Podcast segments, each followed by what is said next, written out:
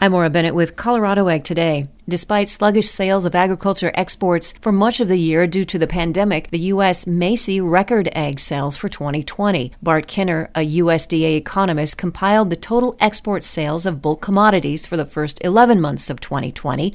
And Kinner says the total export number through November comes to nearly $130 billion, compared to just under 125 billion for the same period in 2019. Exports of wheat for calendar year to date 2020 were $5.8 billion compared to $5.7 billion this time last year for an increase of 1%. Exports of corn, $8.3 billion compared to $7.2 billion this time last year for an increase of 15%.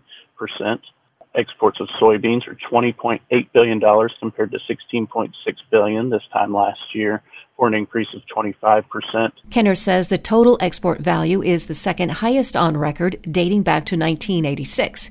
COVID 19 caused ag exports to slip below year over year levels from April through September. And then he says October saw a rebound in part due to large purchases by China of U.S. corn and soybeans. Colorado's agricultural exports in 2019 were $1.73 billion. That was down from a high of just over $2 billion in 2017. I'm Maura Bennett with the Ag Information Network of the West.